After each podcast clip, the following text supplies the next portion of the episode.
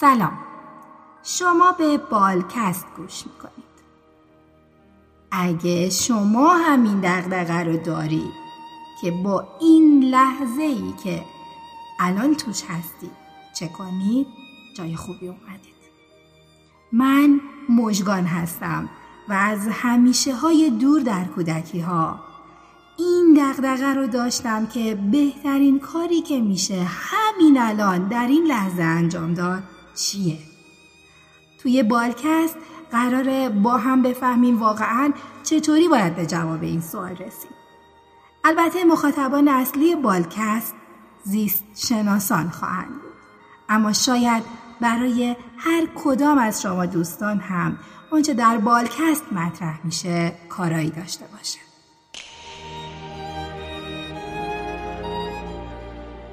حتما توقع دارید که من شروع کنم براتون بگم که چطوری میتونید کاری کنید زمانتون هدر نره، وقتتون از دست نره و بهتر و بهتر از عمرتون استفاده کنید و بتونید خیلی موفق بشید. حتما منتظرید که هر چی زودتر براتون بگم که چی کار کنید نذارید این ساعت طلایی عمرتون از کفتون بره و حتما تعجب میکنید که بشنوید گاهی بهتر این ساعتها از دستمون برن. تعجب کنید، چون میخوام دقیقاً توی این بخش به جای همه چیزایی که منتظرش هستین در ستایش اتلاف وقت سخنوری کنم.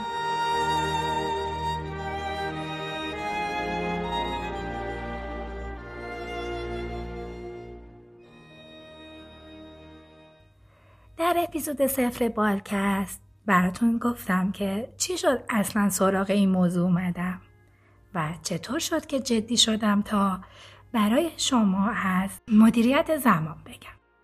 کمی طول کشید، گرچه میتونستم زودتر بیام و شروع کنم که انواع تکنیک‌ها رو با هم یاد بگیریم، اما ذهنم خیلی درگیر شده بود درگیر این شده بود که واقعاً در اولین قسمت که همین اپیزود یک باشه که الان دارین گوش میدین چه چیزایی رو مطرح کنم تا به درستی شروع کرده باشم. کاملا آماده بودم که بیام و تکنیکایی که بلد هستم و یک به یک توضیح بدم و یا اینکه رازهای روانشناختی پشت بسیاری از روش‌های درست مدیریت زمان رو برای شما بشمرم، اما این کار رو نکردم چون به دلیلی به زمان کافی نیاز داشتم که مطالعه کنم و خوب فکر کنم. از شما هم برای صبوری و محبتتون متشکرم. در عوض قول میدم که بعد از این انتشار اپیزودها سرعت بیشتری بگیره.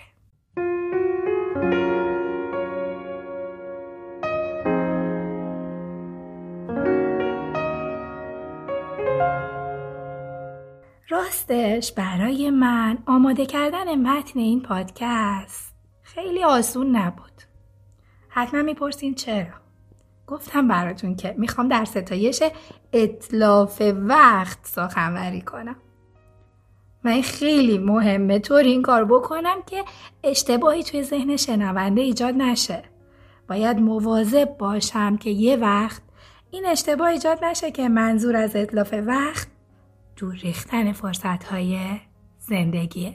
به همون اندازه که موضوع مدیریت زمان مهم و جذابه، به نظرم توجه به این موضوع یعنی اهمیت و ستایش اتلاف وقت هم مهم و جذابه. قصد من اینه که توی همین اپیزود اول اهمیت این موضوع رو مشخص کنم و با شما در میون بذارم، چون خیلی خیلی نگرانم که منم بشم یکی از اون هزاران نفری که میان و مردم رو تشویق میکنن به داشتن دستاورد بیشتر، به کسب موفقیت بیشتر، پول بیشتر، مدرک تحصیلی بهتر و همینطور الی آخر.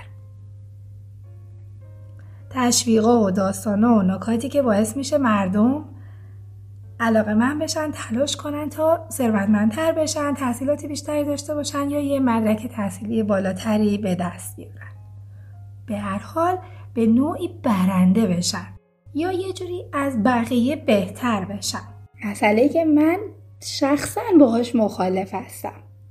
وقتی میبینم یه عده‌ای دارن برای برد و باخت تلاش میکنن، معنیش برام اینه که وقتی مثلا من برنده میشم یعنی تو قراره ببازی یا یه نفر دیگه قراره ببازه.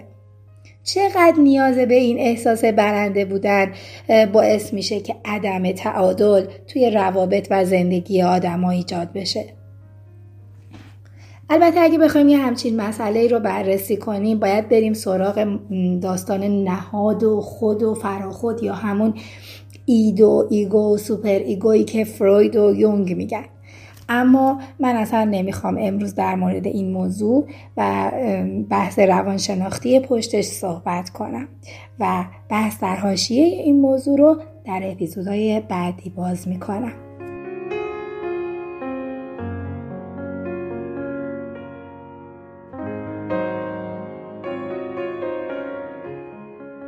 خب ما چرا اصلا میخوایم زمان رو مدیریت کنیم؟ شاید جوابش اینه که میخوایم یه کارایی انجام بدیم که باعث بشه خوشبخت باشیم. حالا من برای چی دارم برای این خوشبخت بودن اتمام حجت میکنم؟ هدفم اینه که اینو تاکید کنم، اینو به دوستانم بگم که حالا که من اومدم آموزش مدیریت زمان رو شروع کردم، احتمالاً بعد از این به یه مدت خیلی طولانی میخوام اینو ادامه بدم. بهتر همه بدونن که به هیچ وجه نمیخوام این معنی رو ایجاد کنم که دارم آدم ها رو تشویق میکنم که بیان و وارد این رقابت بی انتها بشن، توی این رقابت بی انتها برنده باشن، توی این جنگ همیشگی پیروزتر از دیگران باشن، یا اینکه مجبورشون کنم فشارها و استرس های بیشتری رو تحمل کنن. اونم برای چی؟ برای یه چیز کاملا موهومی. کاملا موهومی. ببینید ما میتونستیم هممون الان روی درخت زندگی کنیم و خوشبخت باشیم، ولی میتونیم توی کاخا زندگی کنیم و خوشبخت نباشیم. البته فکر کنم این جمله ها خیلی تکراری ان و گفتنشون حالا دیگه خیلی معنی نداره چون همه میدونن. بنابراین من فقط تاکیدم و یه بار دیگه میگم، به عنوان کسی که داره آموزش مدیریت زمان میده و میخواد از همه مهارت و آموخته‌هاش برای کاربرد بهینه زمان استفاده کنه، نمیخوام باعث چنین تصوری بشم. بنابراین این اپیزود به این اختصاص داره که اتلاف وقت چیز خوبیه.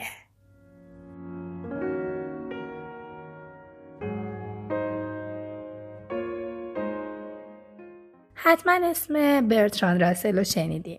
حتی اگه کتاباش هم نخونده باشین میدونم که اسمش اسم همه آشناییه. ایشون یه مقاله ای نوشتن به نام در ستایش بطالت که البته تبدیل به یه کتاب کوچیک شده و فروش میره. البته شاید این کتاب برتراند راسل خیلی به موضوع مدیریت زمانی که ما توی این دوره درگیرش هستیم مربوط نباشه، چون که این نود سال پیش نوشته شده، بیشتر مربوط به اوضاع اجتماعی همون سال و قبلشه. یعنی نگاه برتراند راسل بیشتر به گذشته زمان خودشه. من پشت جلد این کتاب رو عیناً براتون میخونم. برتراند راسل مقاله در ستایش بطالت را در سال هزار و نهصد و سی و دو نوشت. ایده راسل و نتیجه گیری مقاله به طور خیره کننده‌ای تحریک‌آمیز است. خسرانی عظیم به بار می آید به گفته وی از این باور که کار فضیلت است. فقط یک ریاضت طلبی احمقانه وادارمان می سازد اصرار بر کار زیادی داشته باشیم، در حالی که دیگر نیازی به اون وجود ندارد. اکنون باید دریابیم که سعادت و تنعم انسان در گرو کاهش نظاممند کار است. البته اینجا فکر میکنم مخاطبان اصلی برتراند راسل هم مردم بودن، هم به نوعی سیاستگزاران و حاکمان، که البته خب این موضوع روی مدیریت زندگی تک تک ما هم موثر میشه. من نمیخوام اینجا کتاب در ستایش بطالت برتراند راسل رو کاملا توضیح بدم، ولی توصیه میکنم که بهتر این کتاب کوتاه سی و شش صفحه‌ای رو مطالعه کنید چون جذابیت خودش رو داره. اما چند گوشه کوچیک رو از روی کتاب براتون میخونم. من فقط به چیزهای به اصطلاح روشنفکرانه نمی اندیشم. رقصهای روستایی جز در مناطق روستایی دور افتاده از بین رفته است، ولی شور و شوقی که باعث پا گرفتن آنها می شد همچنان در سرشت بشر باقی است. خب این قسمت واقعا چیزی نیست که فقط به سال هزار و نهصد و سی و دو مربوط باشه. ما همین الان هم داریم با چنین مسئله دست و پنجه نرم میکنیم. چه رقصای دست جمعی هستن که هر کدوم از ما دلمون لک زده براشون و چقدر مراسم قشنگ هست که یا فراموش شدن یا دارن فراموش میشن. خب بریم ببینیم که بیشتر از این چی میخواسته به ما بگه. کلن اشاره میکنه به اینکه یک گروه کوچیک مرفه که وقتشون رو به بتالت میگذرونن به یک گروه بزرگ کارگر اینو القا کردن که کار کردن یه فضیلته و اونا رو به سمت کار بیشتر و بیشتر سوق میدن، طوری که حتی مردم در اون زمان گاهی تا پانزده ساعت در روز بیوقفه کار میکردن ولی همچنان هم فقیر بودن.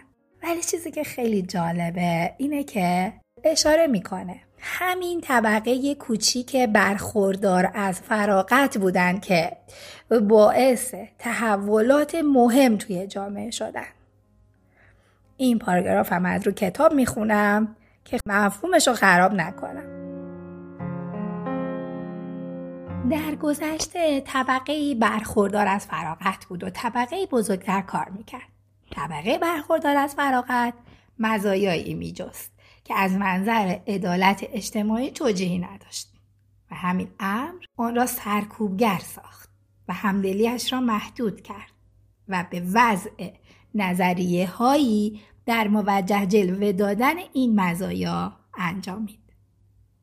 این واقعیات تا حد زیادی از ارزش آن طبقه کاست.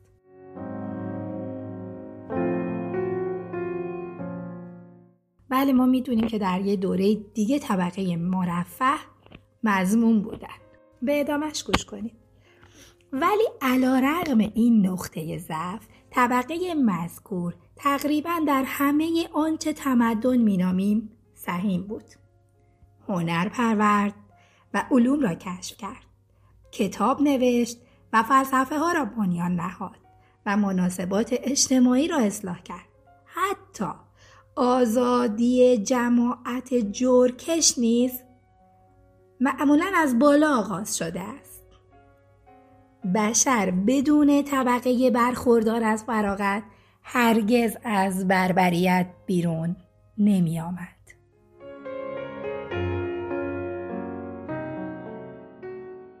اینو براتون خوندم که موضع برتراند راسل در مورد فراغت نشون بدم.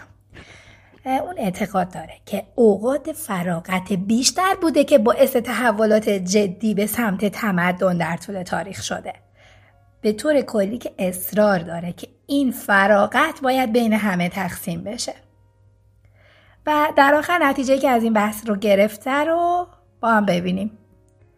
وقتی مردان و زنان معمولی از موهبت زندگی خوش برخوردار باشند، نرمخوتر می شوند و کمتر آزار می رسانند و کمتر با بدگمانی به دیگران می نگرند.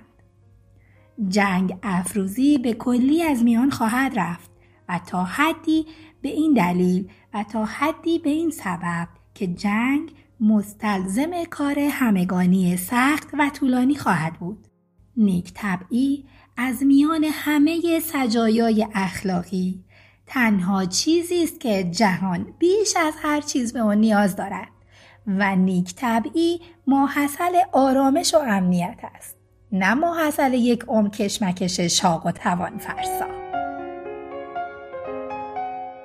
آخر این پاراگراف برتراند راسل اینطور نتیجه گیری میکنه که شیوه های مدرن تولید امکان آرامش و امنیت برای همه ما فراهم کرده، ولی در عوض انتخاب ما این بوده: اضافه کاری یک عده و گرسنگی بقیه. تا به حال کوشیده ایم همانقدر فعال و پر انرژی باشیم که در روزگار پیش از پیدایش ماشینالات بوده ایم. از این حیث احمقانه رفتار کرده ایم، ولی دلیلی ندارد همچنان تا ابد احمقانه رفتار کنیم. آقای آنتونی گوتلیب که سالها عضو هیئت تحریری هفته‌نامه اکونومیست بوده و تو سال دو هزار و سه یه پیوست برای بازنشر این مقاله یا این کتاب نوشته، به این پاراگراف هم گوش بدیم. و این فراغت بیشتر برای هر فرد دقیقاً همان چیزی است که راسل از آن دفاع می‌کند. در این مورد و در بسیاری موارد دیگر بر ماست که یک بار دیگر به حرفهای او گوش بسپاریم. ببینید، این چیزی که خیلی خیلی زیاد روش تاکید میشه همین فراغته. راسل میگه بیاین این فراغت رو بین همه تقسیم کنید و میگه وقتی عده‌ای بیشتر کار میکنن فرصت کار رو از بقیه هم میگیرن. اصرار به تقسیم فراغت بین همه داره. اگه خواستید این کتاب رو بخونید، بگم که نشر نیلوفر اونو منتشر کرده و این کتابی که الان دست منه چاپ پنجم مربوط به سال هزار و سیصد و نود و شش. مترجمش هم آقای محمد رضا خانیه. خب این کتاب مربوط به نود سال پیشه. ممکنه بگید با توجه به شرایط روز نمیشه بهش استناد کرد. برای همین حالا میخوام براتون از ایده‌های به‌روزتری صحبت کنم. داشتم توی نشر چشمه کوروش چرخ می زدم که این کتاب رو دیدم. کتاب در ستایش اتلاف وقت. تعجب کردم. با خودم گفتم که یعنی این یک کپی از مقاله برتران راسله و خب برای رفع این کنجکاوی چاره‌ای نبود جز تصاحب کتاب در مقابل بهای اندک. و بعد از اون سه بار این کتاب رو خوندم. آخه لازم بود بخونم. برای منی که این همه دغدغه اینو داشتم که همین الان در همین لحظه بهترین کاری که میشه کرد چیه، لازم بود بفهمم که یه آقای دکتری که فیزیک خونده و نویسنده رمان رویاهای اینشتینه منظورش از این ستایش چیه. اگه شما هم مثل من کنجکاو شدید پس اجازه بدید که براتون از منظور ایشون بیشتر بگم. کتاب در ستایش اتلاف وقت نوشته آقای دکتر آلن آلتمنه و من عکس جلد کتاب رو توی اینستاگرام براتون به اشتراک میذارم که ببینید، شاید دلتون بخواد که بخونید. توی پیشگفتار کتاب مترجم آقای شهاب‌الدین عباسی نویسنده رو معرفی میکنه و کمی هم درباره محتوای کتاب صحبت میکنه. کلا کتاب هشت فصل داره و همراه با منابع انتهای کتاب کلا صد و دو صفحه است. قطعش هم رقیه. راستش اول دلم میخواست فقط برداشتای خودم رو از روی کل کتاب بگم، ولی بعد به این نتیجه رسیدم که بهتر هر فصل از کتاب رو به طور خیلی خلاصه‌ای توضیح بدم و بعد یه جمع‌بندی هم بکنم. اسم فصل اول هست روستایی در کامبوج. آلتمن تو این قسمت یه روستایی رو وصف میکنه که هیچ تجهیزاتی نداره.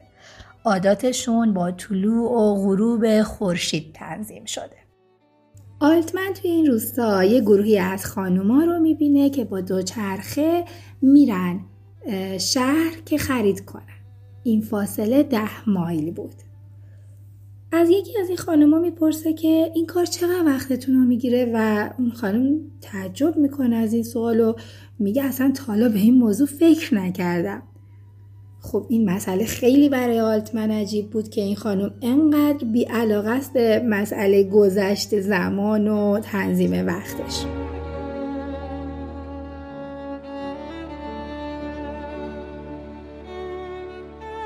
بله، ما سبک زندگیمون توی این جهان مثلا توسعه یافته خیلی شلوغه. فکر میکنیم حتی یه دقیقه رو هم نباید تلف کنیم. خب مسلماً رفتار اون خانم برامون عجیبه. کتابو که میخونین میبینین حالا حالاها آلتمن داره براتون مثالایی میزنه که نشون میده اوه ما چقدر شلوغیم. بعدش هم یکی یکی عادتهای خودش رو توضیح میده که چقدر دقیق سعی میکنه وقت رو تنظیم کنه که حتی یک دقیقه رو هم هدر نده. شاید اگه شما اون مثالا رو بخونین بگید که اه منم که همینطوری هستم. پیشنهاد میدم یه نگاهی بهش بندازین. در جا جای کتاب نویسنده دست بر نمی داره از تعریف کردن این موضوع که وقتی بچه بود چطور لاک پشت ها رو دنبال میکرد یا چطور کنار برکه ها میشست و بچه قورباغه ها رو تماشا میکرد و وقت تلف میکرد. و حالا داره حسرت اون دوره های بیخیالی رو میخوره. از خودش میپرسه چی شد؟ چی شد یهو؟ و اعتقاد داره که بهترین اسم برای این دنیای جدید اطرافش اینه که بهش بگه جهان بیقرار.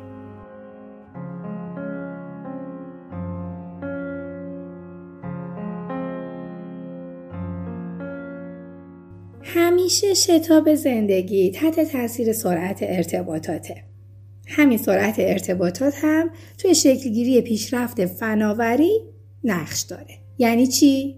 یعنی اینترنت و رسانه‌های اجتماعی که البته بعد از این بهش میگیم شبکه.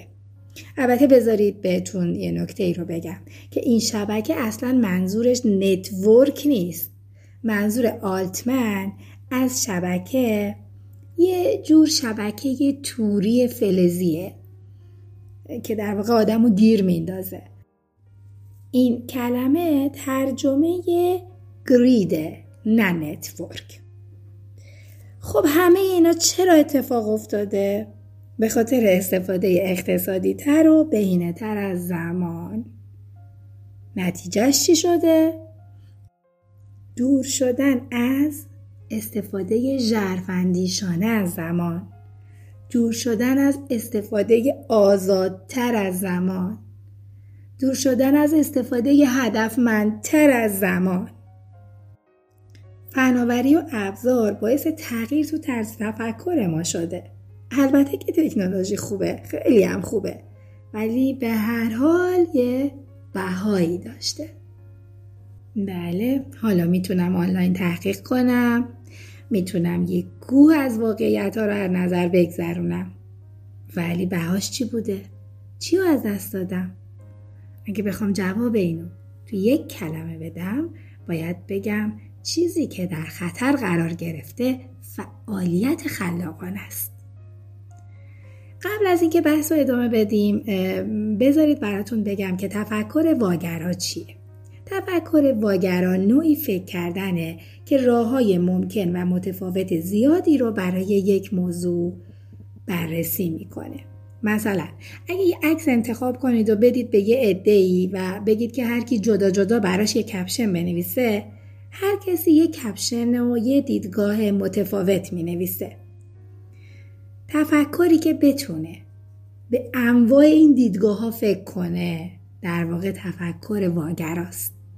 یعنی اگه شما بشینین و بتونید ده ها کپشن که کاملا با هم متفاوت هست برای یه تصویر در نظر بگیرید، انگار دارید از تفکر واگراتون استفاده می‌کنید. تفکر واگرا در زمان استفاده آزاد از زمان اتفاق میفته. پس چی شد؟ هر وقت که ما ذهنمون آزاده و درگیر زمان نیست و در حال استفاده آزاد از زمان هست، مغزمون به شیوه تفکر واگرا عمل میکنه. یه مثال براتون میزنم که اتفاقاً خیلی هم به زیست شناسی مربوطه. کری مولیس یک تکنیک انقلابی رو توی زیست شناسی ارائه داد. البته این روزا به میمنت کرونا، الان همه شما عزیزان حتی اگه رشته تحصیلیتون زیست شناسی نباشه با این تکنیک انقلابی آشنا هستید. اسمش هست پی سی آر که ترجمهش میشه واکنش زنجیره‌ای پلیمراز. از شرح تکنیک پی سی آر عبور میکنم چون خیلی فنیه. من سال دو هزار با این تکنیک آشنا شدم و اون زمان وقتی فهمیدم که فقط شانزده سال قبل این تکنیک ارائه شده، کلی هیجان زده شدم و خواستم بیشتر از جزئیاتش سر در بیارم. همون موقع فهمیدم که کری مولیس اون سالها وقتی داشته با دوست دخترش اطراف ویلای روستاییش رانندگی میکرده، یهو یه راه حلی به نام پی سی آر به ذهنش رسیده. فکر کنید یه لحظه اگه کری مولیس به جای اینکه توی دهکده مورد علاقش در حال پرسه زدن باشه، توی آزمایشگاه مونده بود و ساعتها همون کارها رو بارها و بارها تکرار کرده بود. اون موقع این روش رو ارائه نمیداد. حتما خیلی الان عقب‌تر بودیم. فقط زیستشناسا میدونن که بعداً بر پایه اون روش چه کارهایی که انجام نشد. حد اقلش این که الان چند صد مدل پی سی آر داریم. برگردیم سر کتاب و تفکر واگرا. خب با این مثالی که از دنیای زیستشناسی براتون زدم، دیگه از مثالهایی که نویسنده یک کتاب زده صرف نظر میکنم. داشتیم میگفتیم این استفاده اقتصادی از زمان چه چیزهایی رو به خطر انداخته؟ یکیش همین تفکر واگرا بود. مورد بعدی که به خطر افتاده نوسازی ذهنه. نوسازی ذهن در بی هدفی به دست میاد. هزار و پانصد سال قبل از میلاد بودایی ها اومدن یه روشی به نام مراقبه رو شروع کردن. اونا میگن وقتی یه راهبی به فضای خالی میره به یه خوشی دست پیدا میکنه که از خوشی مردم عادی فراتره. خب پس با این همه تلاش برای بهینه‌سازی زمان، تفکر واگرا و خلاقیت واقعی رو به خطر میندازیم. بعدش هم که امکان نوسازی ذهنی رو از خودمون میگیریم. امکان نوسازی ذهنی که به ما اجازه درک زندگی واقعی رو میده. در واقع این همه برنامه ریزی برای دقیقه دقیقه های زندگی باعث این میشه که بخشی از خود درونیمون رو از دست بدیم. همون بخشی که خیال پردازی و رویا پردازی میکنه. من بعضی از قسمت ها مجبور هستم که یه جایی رو از رو کتاب بخونم چون زیباییش به همون جملاته و من نمیتونم قشنگتر از اون موضوع رو منتقل کنم. پس به این پاراگراف از کتاب گوش کنید. وقتی به خود درونیم گوش میدهم صدای تنفس روحم را میشنوم. آن نفسها اونقدر ظریف و لطیف هستند که برای شنیدنشان نیاز به سکوت و آرامش دارم. نیاز به آهستگی دارم. نیاز به فضاهای وسیع و ساکت در ذهنم دارم. نیاز به خلوت و حریم خصوصی دارم. بدون تنفس و شنیدن صدای خود درونیم زندانی دنیای بیقرار پیرامونم هستم. و بعد از این پاراگراف فصل اول تموم میشه و لازمه بگم اگه به آمار اهمیت نمیدین فصل دوم به دردتون نمیخوره. قبل از اینکه بریم سراغ فصل دوم یه نکته در مورد مجله تایمز. مجله تایمز رو همه میشناسید و میدونید که به عکساش معروفه. عکسایی که روی جلد مجله منتشر میشه. طوری که هر سال موقعی که آخرین شماره منتشر میشه همه منتظرن ببینن که عکس چه کسی رو روی جلد مجله میذارن. اینو یادآوری کردم چون فصل دوم کتاب با توضیح یکی از عکس‌های جلد مجله شروع میشه که یه دختر نوجوان رو نشون میده و تیترش هم زدن اضطراب، افسردگی و نوجوان آمریکایی. من این تصویر رو هم توی اینستاگرام میذارم. نویسنده عقیده داره که سلامت روانی نوجوانا در خطره و علتش رو این واقعیت مجازی پرهیاهو میدونه. این واقعیت مجازی پرهیاهو، حاد، انسانیت زدا و بی‌رحم. همون واقعیت مجازی که میتونه بقیه زندگی رو توی خودش خفه کنه. یه تحریک بی توقف. از بین رفتن مرز بین دنیای واقعی و آنلاین. که علتش چیه؟ که ناشی از وحشت تنهاییه. شاید عده‌ای از شما با این اصطلاح آشنا باشید. اصطلاح فومو. فومو که به صورت اف او ام او نوشته میشه خلاصه ترس از دست دادن فرصته. یعنی هر جا شنیدید کلمه فومو یعنی همون ترسی که توی دل همه هست و هر لحظه فکر میکنن که دارن فرصتها رو از دست میدن.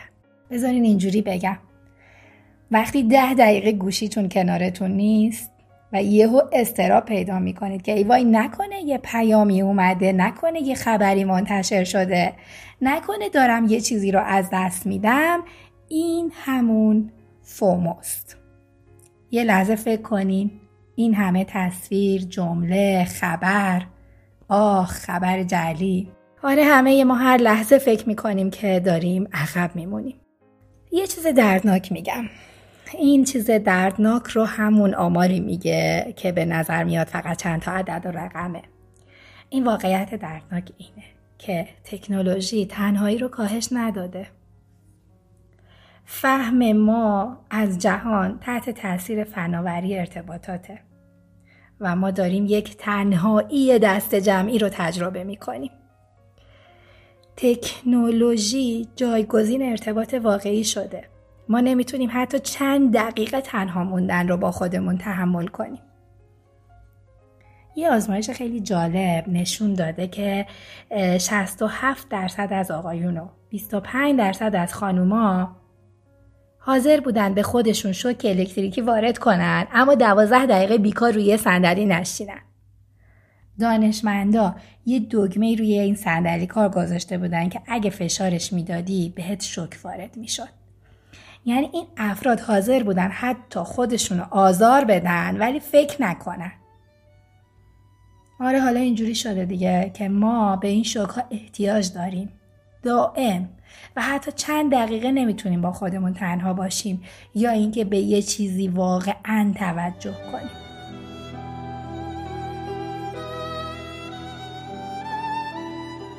آقای نویسنده این کتاب ما به شدت با خرید گوشی هوشمند مخالف بود.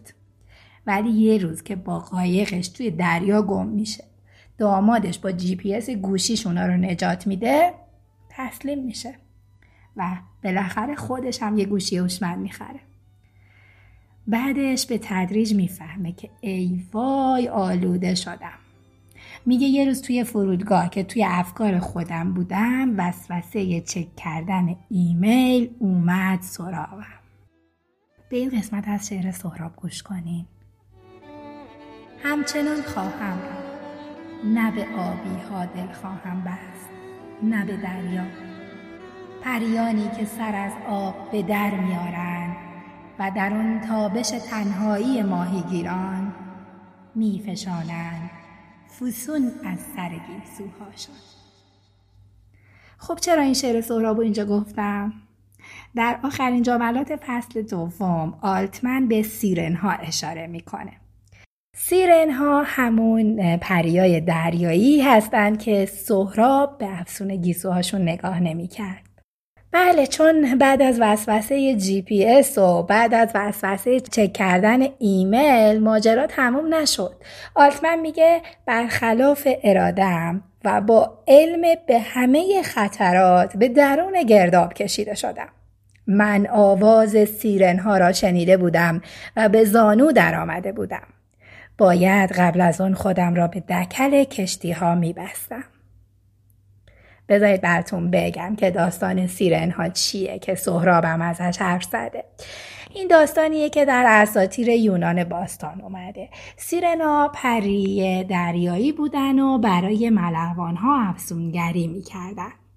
اگه ملوان‌ها چششون به اونا می‌افتاد یا اینکه آوازشون رو می‌شنیدن، می‌پریدن توی آب و دیگه هم نمی‌تونستن خودشون رو نجات بدن.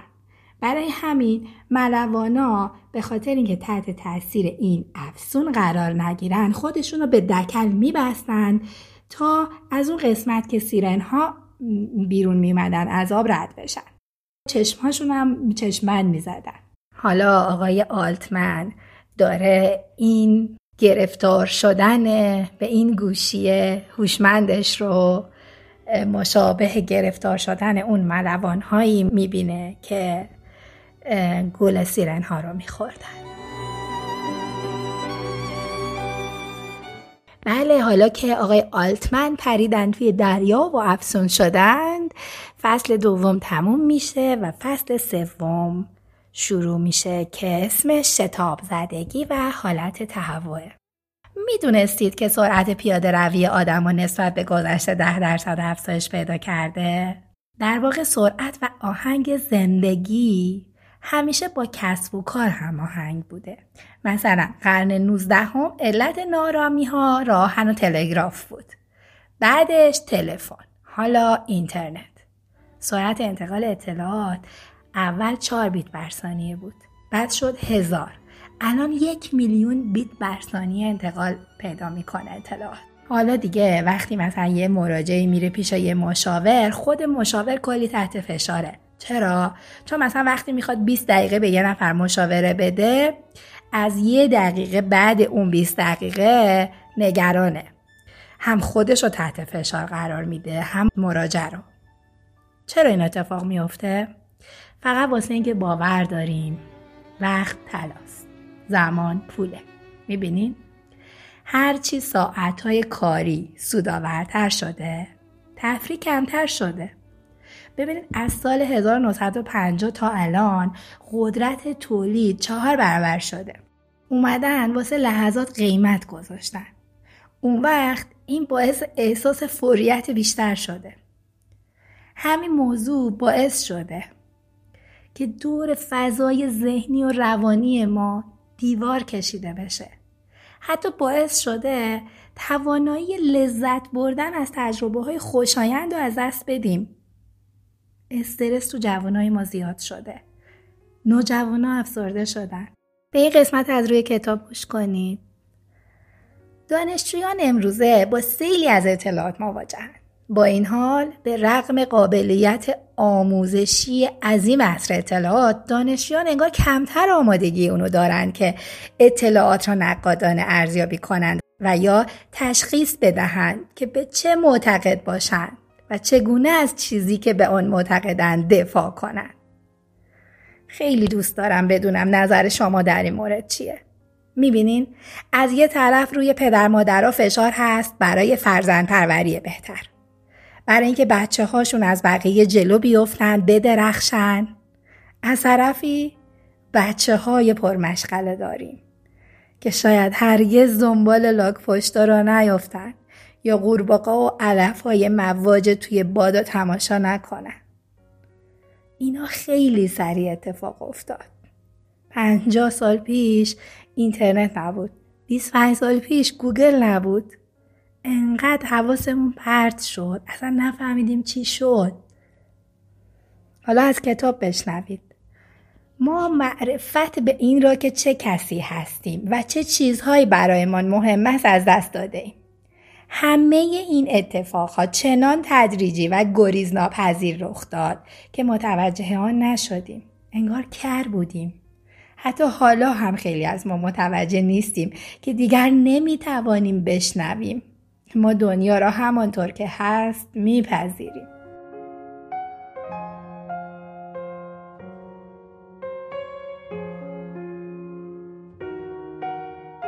خب توی فصل چهارم که اسمش بازیه، آلتمن کلی خاطره تعریف میکنه. مثلا میگه که رفته توی کمد و یه توپ کاربیدی ساخته و بعد یه مارمولکی رو با این موشک دست ساختش مثلا فرستاده فضا.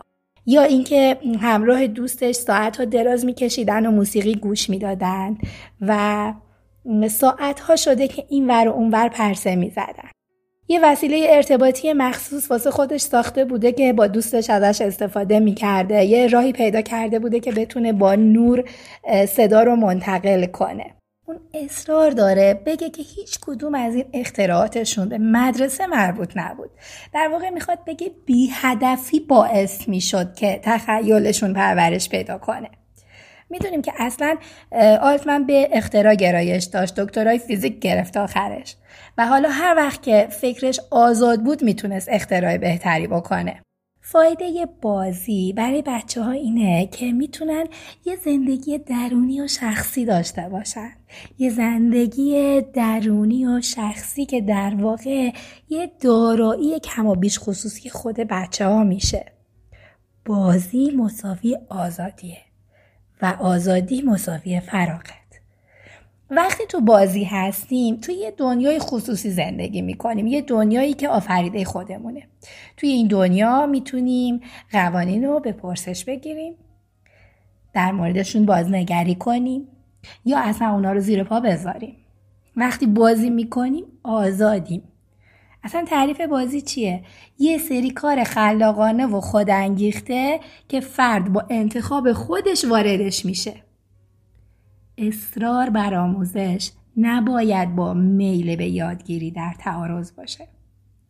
اما اما زندگی بر پایه زمان فضای بازی رو کاهش میده و این روزها بازی واقعا کم شده. بازی هم برای بچه‌ها و هم برای بزرگترها لازمه و باعث افزایش خلاقیت میشه. بذارم یه چیز جالب براتون بگم درباره تحقیقاتی که در مورد بازی انجام شده.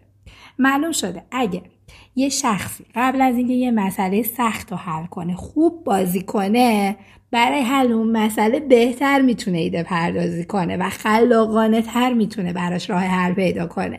حتی حیوانات هم بازی میکنن. هر کی باهوش‌ترن بیشتر بازی میکنن. بچه گربه ها رو ببینین همدیگر دنبال میکنن. شیرای دریایی به همدیگه تکه چوب پرت میکنن. دلفینا با قایقا شوخی میکنن. کلاغا دست جمعی تاب میخورن. اتفاقی که میفته اینه که موقع بازی چه حیوونا و چه آدما به جای رسیدن به یه هدف روی وسیله متمرکز میشن. یعنی چی؟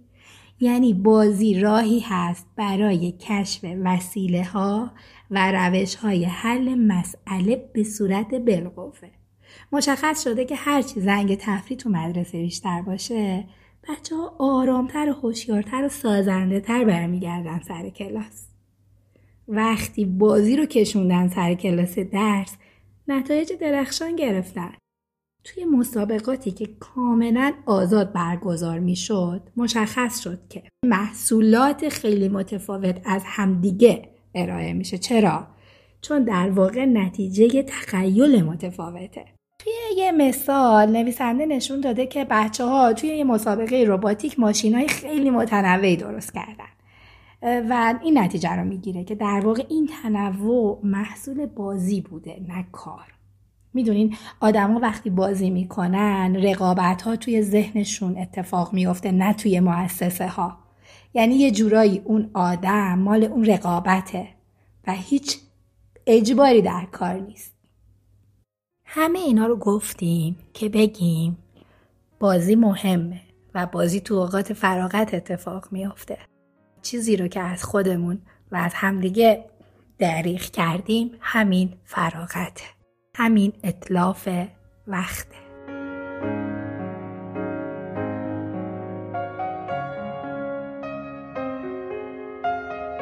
خب بریم سراغ نیمکت خلاقیت.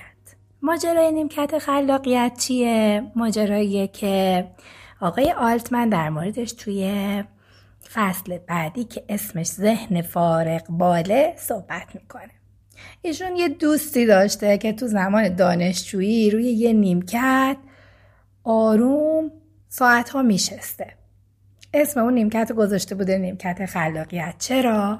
چون وقتی اونجا مینشست کلی ایده به دست می آورد.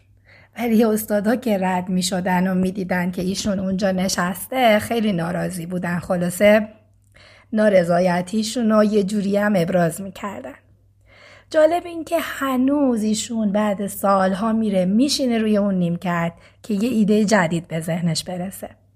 شبیه این داستان ماجرای یه خانم نویسنده‌ایه که میگه وقتی میشینم پانزده دقیقه به گاوا نگاه میکنم به یه فکر الهام بخش میاد توی سرم.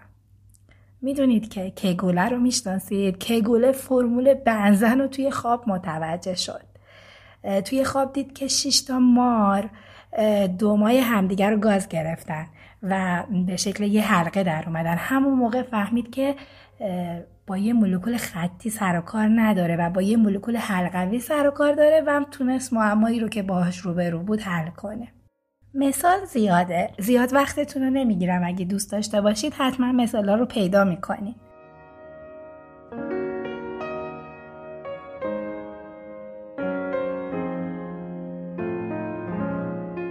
میدونید که مغز هرگز استراحت نمیکنه؟ میدونید که وقتی میخوابیم فقط پنج درصد از فعالیت مغز کم میشه؟ اینو با گرفتن نوار مغزی متوجه شدن. یه روش دیگه ای هم هست که بهش میگن پت. توی این روش هم مشخص شد مغز در حال استراحت هم فکر میکنه. البته فکر کردن مغز توی استراحت یه کمی متفاوته. مغز یه خورده پراکنده و تصادفی فکر میکنه.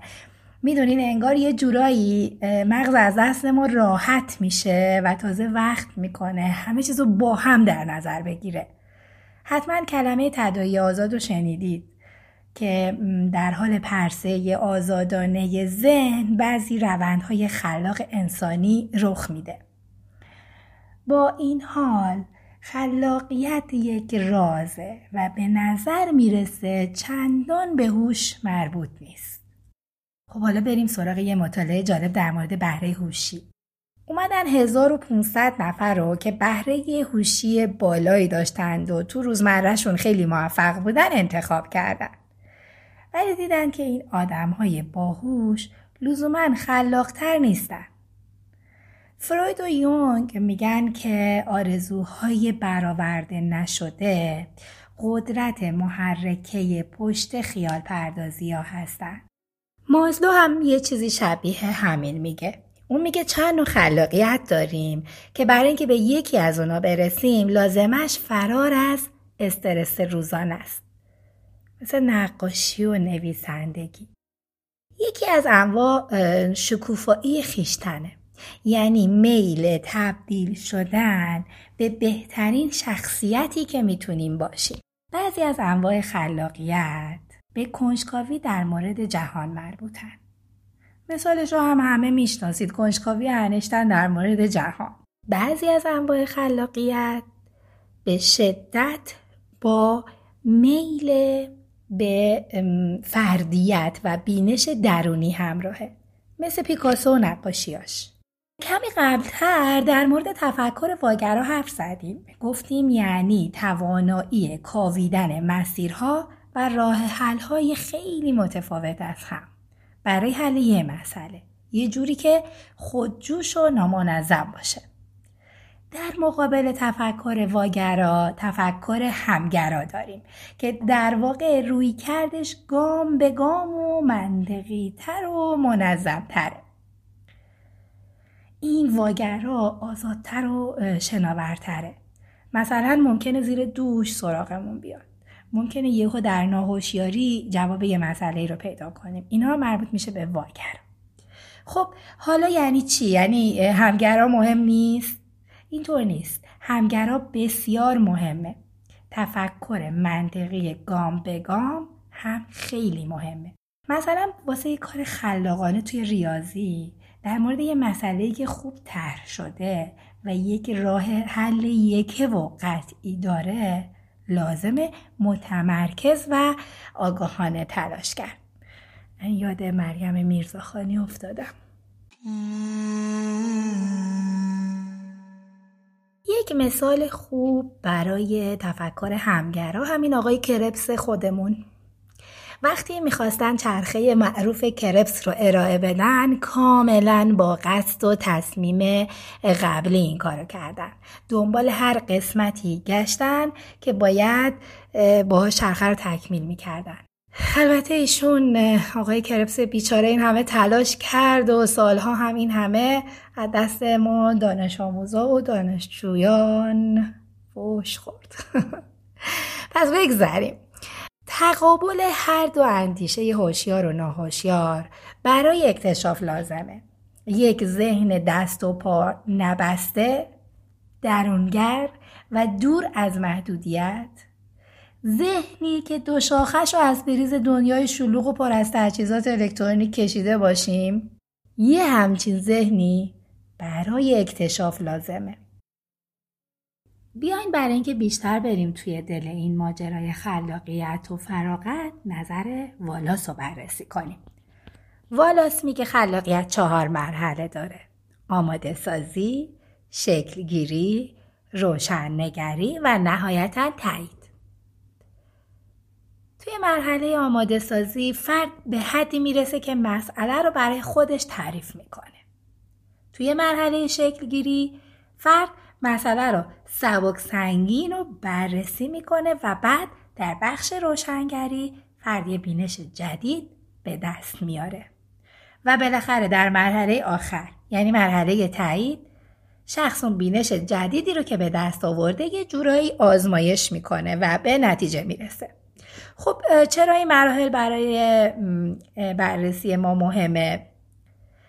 به خاطر اینکه توی دو تا از این چهار تا مرحله ذهن آسوده لازمه. توی مرحله شکلگیری و روشنگری که مرحله دوم و سوم هستند، ذهن باید آسوده باشه. در این دو مرحله لازمه تا به تفکر واگرا دست پیدا کنیم. دوره شکلگیری یا همون مرحله دوم شبیه در تنگنا قرار گرفتنه. وقتی که توی تنگنا قرار میگیریم، فرایند خلاق هم تحریک میشه. ما خیلی وقتا از این که توی تنگنا قرار بگیریم میترسیم. فکر میکنیم تنگنا قرار گرفتن یعنی شکست خوردن. لازمه بدونیم که جمع یک ذهن آماده با تنگنا مساوی میشه با خلاقیت. ذهن آماده رو جدی بگیرید. چرا تاکید میکنم؟ برای اینکه اگه یه نگاهی به کشفیات بزرگ علمی قرن بیستم بندازید، میبینید که هیچ کدوم کار مبتدیا نبوده. یعنی همیشه هر دانشمند خلاقی اول ابزار حرفه‌ای کار خودش رو خوب شناخته و بهش مسلط شده، بعد خلاقانه تونسته کاری انجام بده. یعنی ذهنش بارور شده بوده، بعد توی تنگنا قرار گرفته.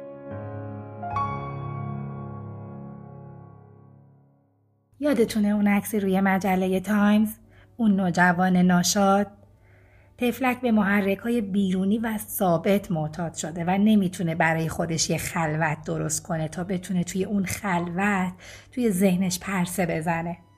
متاسفانه به تأمل و ژرف اندیشی عادت نداره. یعنی اصلا نمیتونه عادت کنه. چرا؟ چون اینترنتش همیشه وصله. لازم نیست حتما نابغه باشیم تا بتونیم عادت کار عمیق رو توی خودمون پرورش بدیم. فقط باید از هیاهو فرار کنیم. خلوت کردن با خودمون یعنی یه راهی به طرف عادت ژرف‌اندیشی.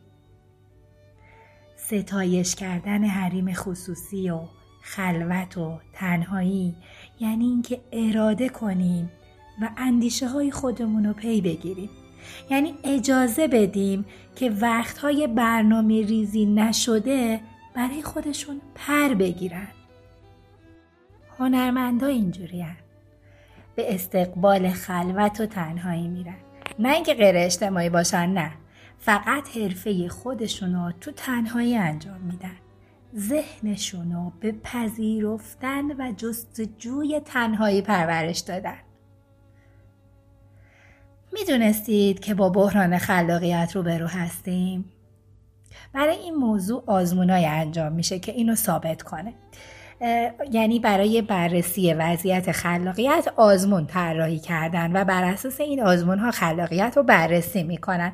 در مورد این آزمون ها بعداً صحبت میکنیم. بله، توانایی های کودکان نسبت به قبل کاهش پیدا کرده و یکی از مقصرهای اصلی اینترنته که اصلا جایی برای بازی و تنهایی و خیال پردازی آزاد نذاشته. چیزایی که لازم باشه تا بشه به ابداع و خلق دست پیدا کرد. من وقتی بچه بودم، فکر کنم هشت نه سالم بود، ساعتها به این کنجهای دیوارها و خطوط نگاه می کردم. خیلی برام کار جذابی بود. نگاه کردن به تمام خطوط حاشیه فرش، خطوط حاشیه دیوارها، کمدها. بعدها من نقاشی میکشیدم و پرسپکتیو رو به خوبی رعایت میکردم. خیلی سریع معنی و مفهوم پرسپکتیو رو درک کردم و خاطره اون روزها که اون همه چشمم روی اون خطوط حرکت میکرد رو هرگز فراموش نکردم. اون موقع اینترنت نبود.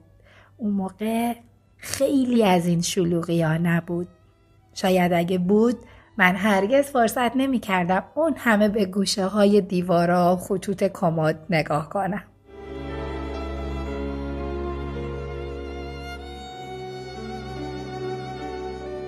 توی فصل ششم نویسنده میره سفری برای مراقبه. مراقبه های طولانی بدون موبایل، دور از همه جا و در یک مکانی پرت و دور افتاده. میگه مراقبه یک تجربه زیبا و عمیقه. تحقیقات هم نشون داده که کسانی که مراقبه میکنن به نحو چشمگیری بهزیستی روانی بهتری دارند و همین مراقبه و تمرکز باعث میشه یه سری تغییرات فیزیکی توی مغز هم به وجود بیاد و مراقبه باعث کاهش استرس هم میشه.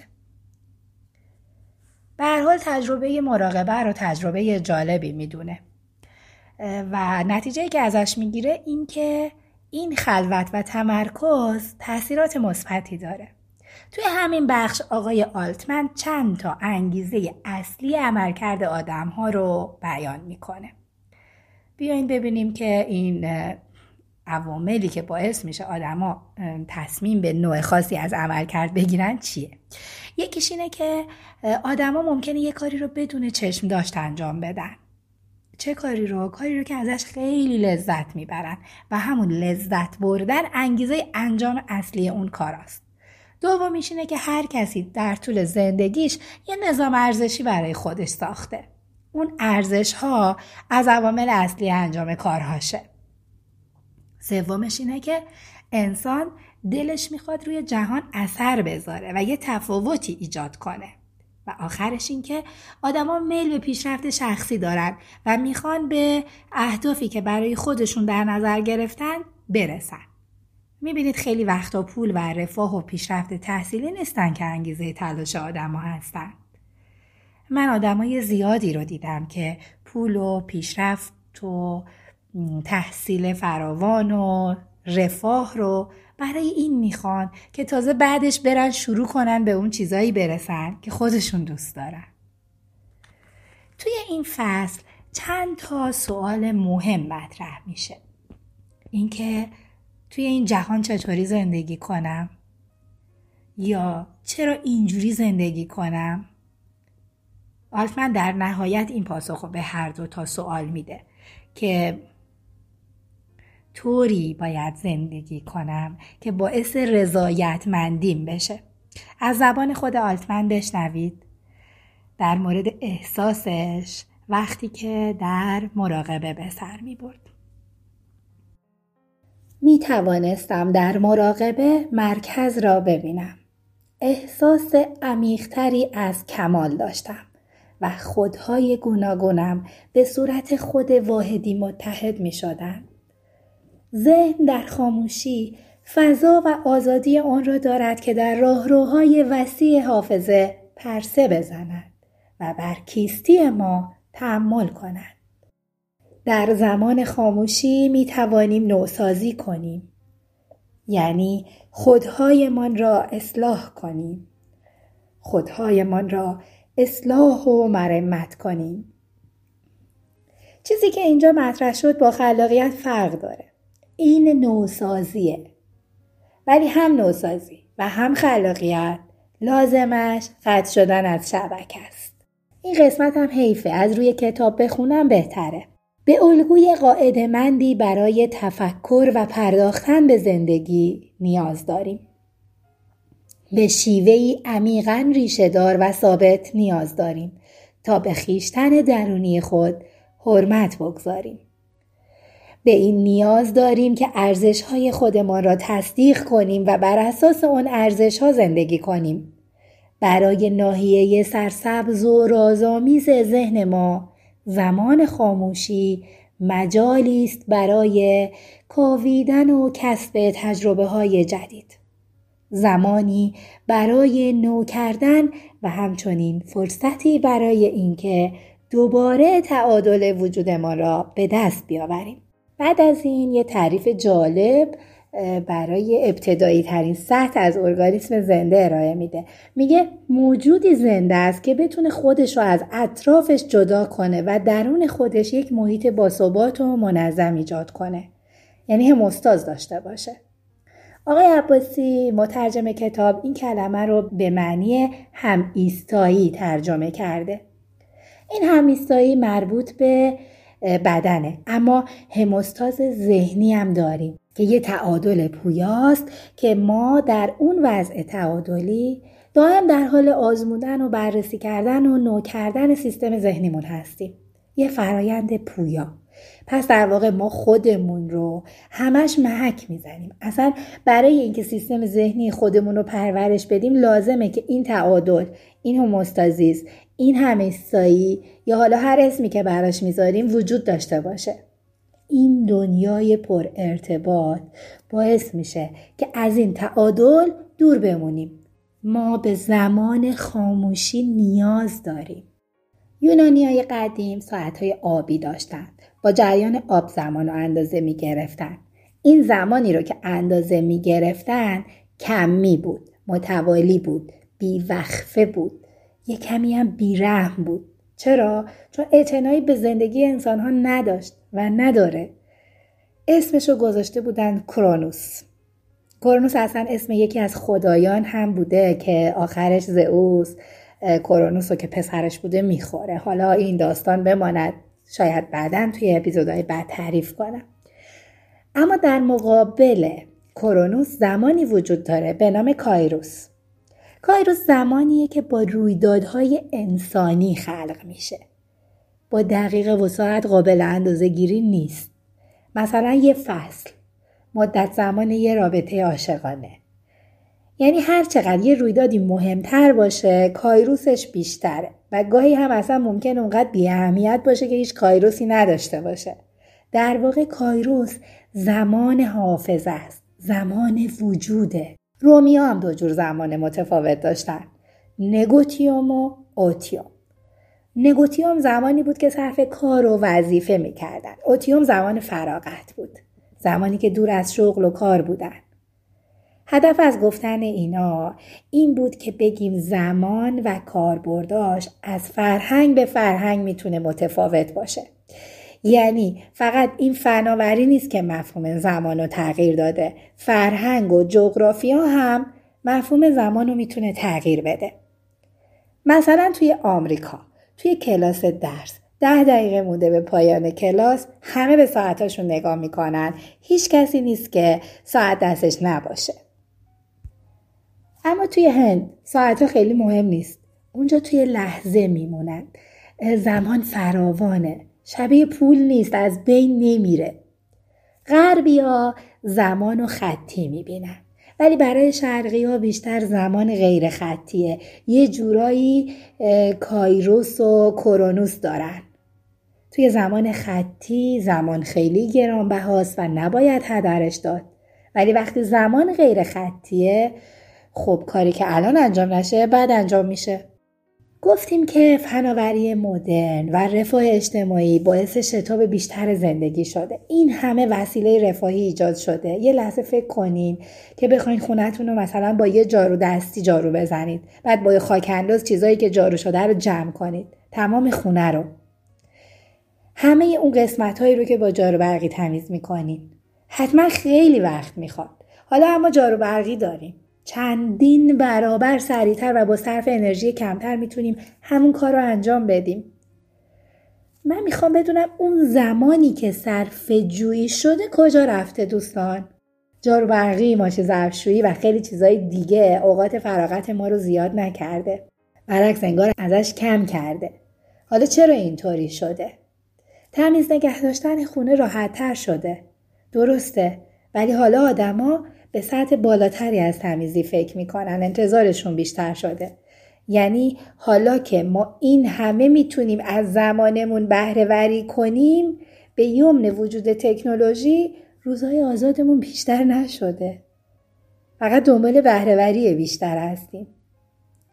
جوامع فردگرا زمان رو ذخیره قیمتی تری میدونن برای دستاورد برای دستاورد خیلی اهمیت قائل میشن.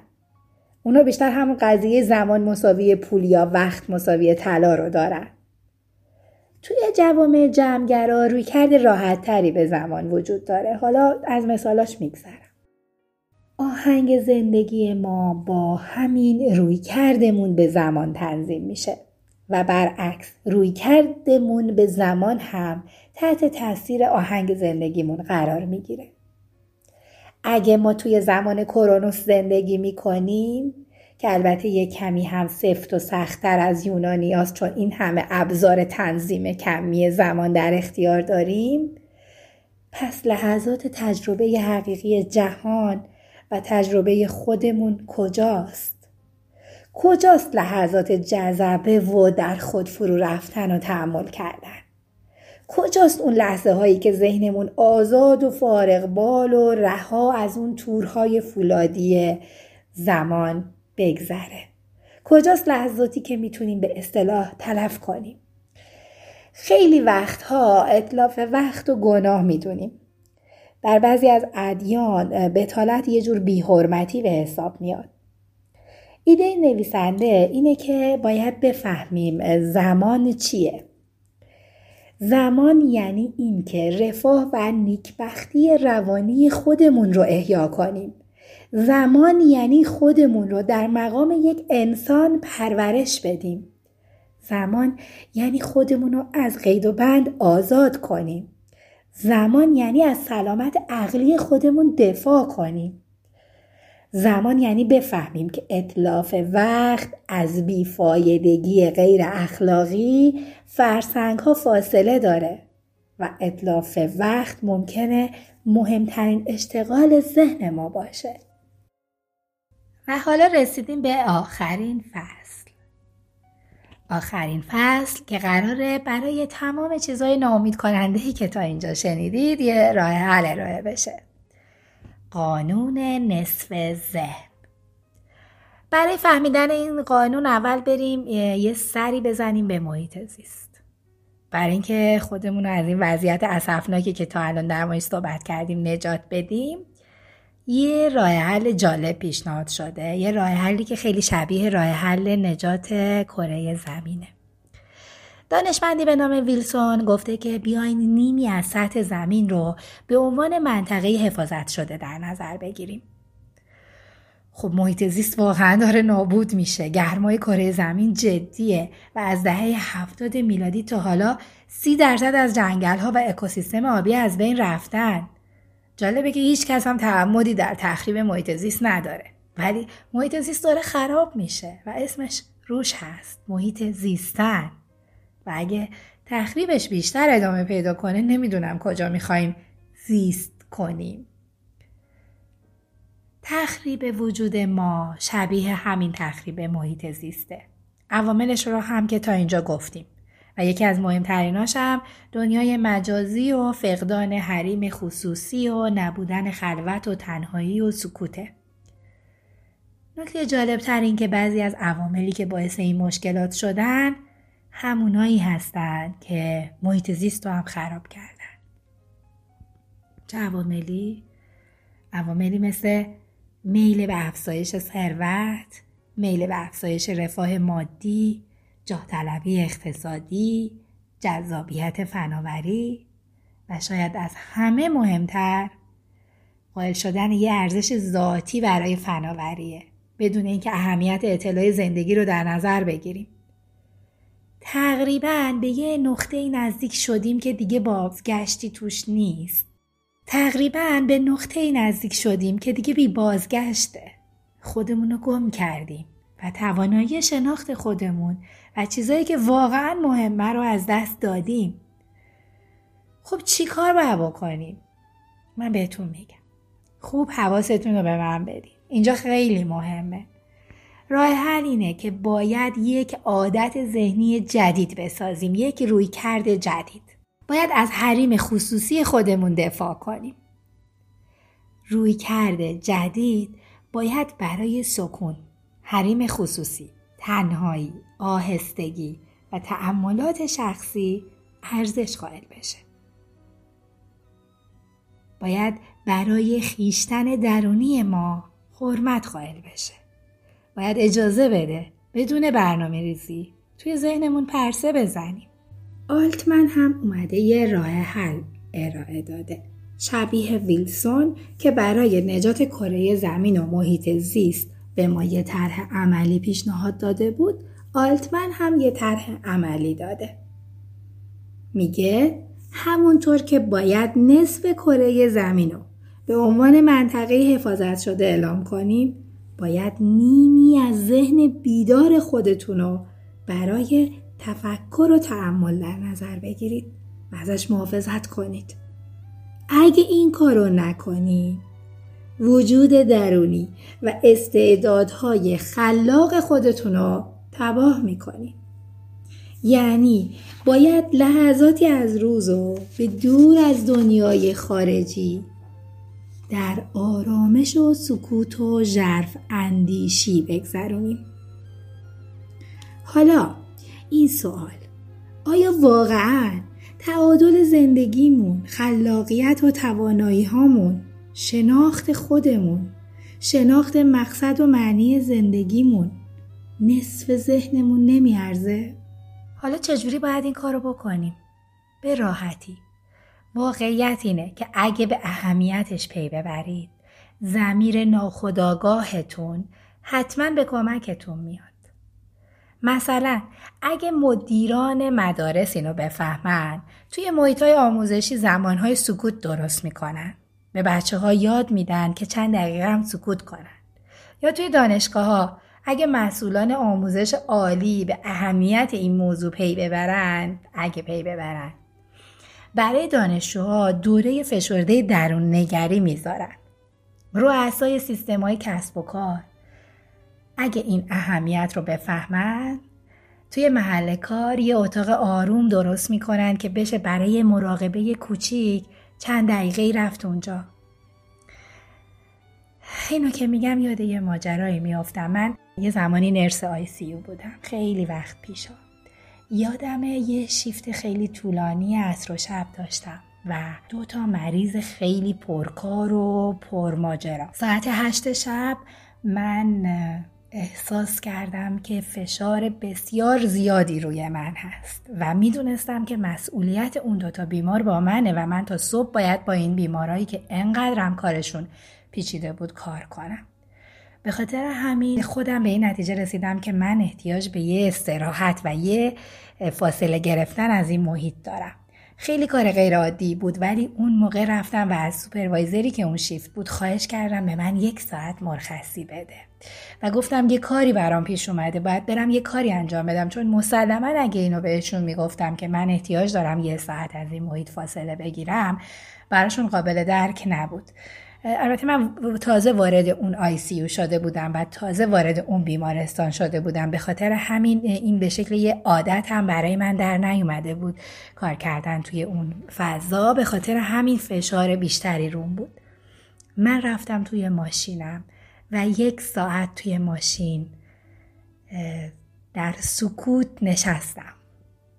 فقط یک ساعت اونجا نشستم و بعد برگشتم توی بخش و تا صبح به کارم ادامه دادم. وقتی به اینجای کتاب رسیدم، یاد این خاطره افتادم و با خودم گفتم واقعاً چقدر اون اتاق آرام برای مراقبه لازمه. خب داشتیم میگفتیم. داشتیم میگفتیم که اگر این موضوع رو بفهمیم، ضمیر ناخودآگاهمون کمکمون میکنه تا بتونیم این نصف ذهن رو محافظت کنیم. مثلا مادر پدرها اگه اینو متوجه بشن، توی خونه یه زمانی درست میکنن به اسم ساعت وصل نشدن، ساعتی که همه با هم متحد میشن که توی اون مدت به هیچ سیستمی از گوشی و کامپیوتر و هر چیزی شبیه اینا وصل نشن. یا تصمیم میگیرن که شام و دوره هم بخورن، آروم و بدون گوشی همراه. حداقل این که یه گوشه ده دقیقه آروم بگیرن بشینن. شهردارا ممکنه تصمیم بگیرن که یه جاهایی توی شهر و محیط‌های اجتماعی ایجاد کنن که هیچ مانیتور و بیلبوردی نباشه. شاید بگید مگه میشه؟ ببینید یه زمانی با تبلیغات یه کاری کردن که سیگاری بودن به نظر لاکچری میومد. بعد که فهمیدن این سیگار با بدن چه میکنه، تونستن جا بندازن که پرهیز از سیگار چقدر مهمه. الان شما یه شخصیت مثبت توی فیلم‌ها رو نمیبینید که داره سیگار میکشه. البته شاید هنوز توی کشور ما این کار به درستی انجام نشده باشه، ولی منظورم اینه که درک اهمیت چیزی تغییرات لازم رو با خودش میاره. هر کدوم از ما میتونیم کمی عزم و اراده به خرج بدیم و یه نیم ساعتی رو در روز برای اتلاف وقت دست و پا کنیم. اینجوری به روحمون هدیه میدیم. شاید دیگه نشه ساعتها به تماشای بچه قورباغه ها یا حرکت بوته ها توی باد رفت، ولی میتونیم یه منطقه حفاظت شده توی ذهن و ضمیرمون به وجود بیاریم.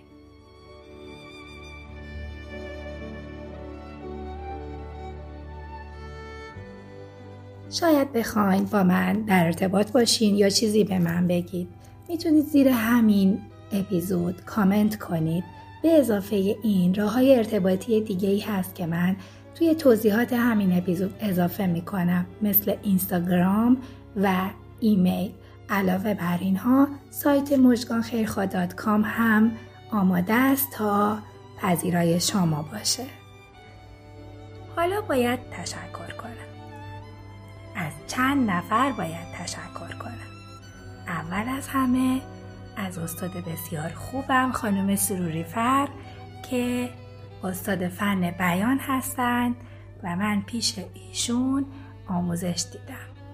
البته من مسلط به فن بیان نشدم، فقط میتونم بگم این شهامت رو پیدا کردم که بیام و پشت میکروفون و چیزایی که میخوام بگم و ضبط کنم. از یانا فومانی هم بسیار متشکرم به خاطر اینکه همه هماهنگی هایی رو انجام داد که من هرگز از پسش بر نمی اومدم. و در نهایت از مرداد اکبری عزیز هم متشکرم که کار تدوین و موسیقی و تنظیم این پادکست رو به عهده داشتن. و در آخر از شما دوست عزیز متشکرم که این پادکست رو تا اینجا گوش دادین و منو همراهی کردید. برای یه پادکستر هیچ چیزی مهمتر از همراهی شما دوستان خوب نیست. از حمایتتون ممنونم. با کدام بال میتوان از زوال روزها و سوزها گریخت؟ با کدام اشک میتوان پرده بر نگاه خیره زمان کشید؟ با کدام دست میتوان عشق را به بند جاودان کشید؟ و من در بالکست به دنبال اون بالی هستم که بشه باهاش از زوال روزها و سوزها گریخت.